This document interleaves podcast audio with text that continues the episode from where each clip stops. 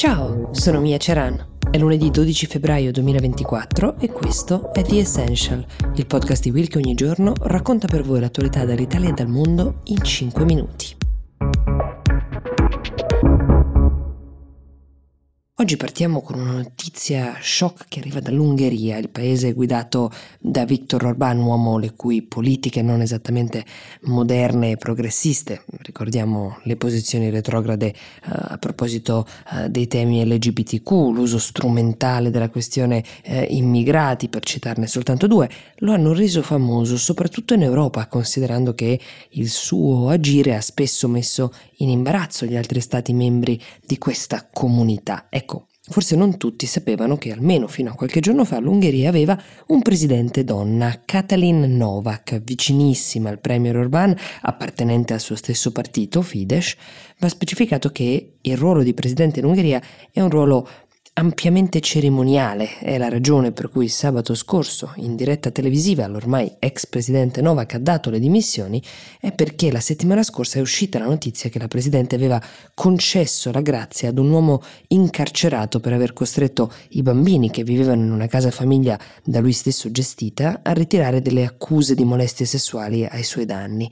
Lo stesso uomo era già stato in carcere prima per uh, otto anni per aver effettivamente abusato di minori in questa stessa casa famiglia vicino Budapest. Ecco, questa grazia a quest'uomo era stata concessa l'anno scorso dalla Presidente in occasione di una visita di Papa Francesco in Ungheria, a lui e ad altri 24, controfirmata anche dal Ministro della Giustizia Judith Varga, anch'essa donna e sempre del partito di Orbán anche lei ha scelto di dare le dimissioni per concentrarsi però, come ha dichiarato, sulle elezioni europee alle quali si candiderà.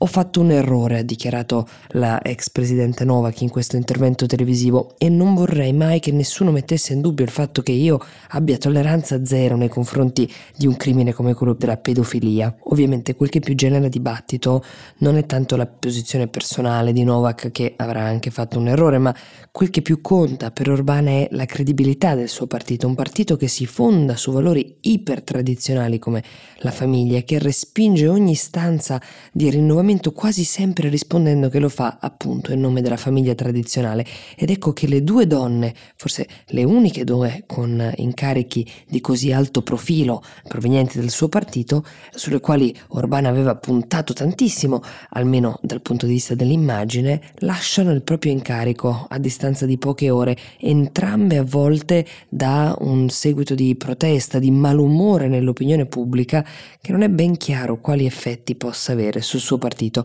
ma non servirà aspettare molto per scoprirlo. Le elezioni europee sono alle porte e questo scandalo interno potrebbe avere ripercussioni molto pesanti per Orbán e il suo partito.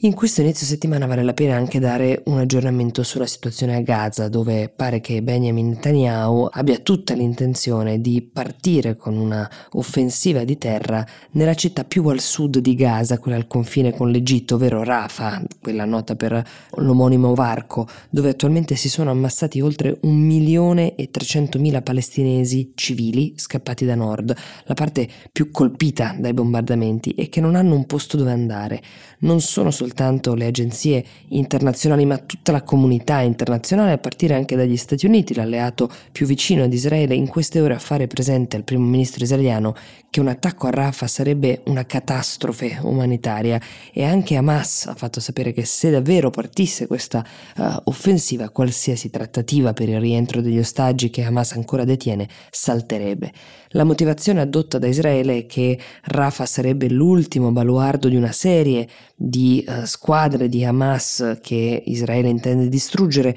non prima di aver offerto ai civili palestinesi un passaggio sicuro per poter uscire, però non è ben chiaro quale sarebbe l'approdo di queste persone che hanno già perso tutto, familiari ma anche le loro case. Ecco, sono quattro mesi che Israele sta spostando verso sud la propria offensiva, ma nei quattro mesi di bombardamenti Rafah era diventata per un numero sempre crescente di civili palestinesi un rifugio e ora Israele fa sapere che intende procedere con un'evacuazione prima dei bombardamenti e che sta lavorando ad un piano accurato per capire dove far andare i civili. Non si sa altro al momento, non si conoscono questi dettagli di questo piano né tantomeno una data ipotetica in cui il tutto potrebbe partire. E mentre la guerra a Gaza è arrivata al suo quinto mese, ricordiamo che questa rappresaglia è partita per gli attacchi del 7 ottobre organizzati da Hamas in cui hanno perso la vita 1200 persone, 250 cittadini israeliani sono stati rapiti, di cui 130 sono ancora nelle mani di Hamas e nei mesi a seguire, a causa dei bombardamenti israeliani, sono stati uccisi più di 28.000 palestinesi e 67.000 sono rimasti feriti. The Essential per oggi si ferma qui, io vi do appuntamento a domani e vi auguro una buona giornata.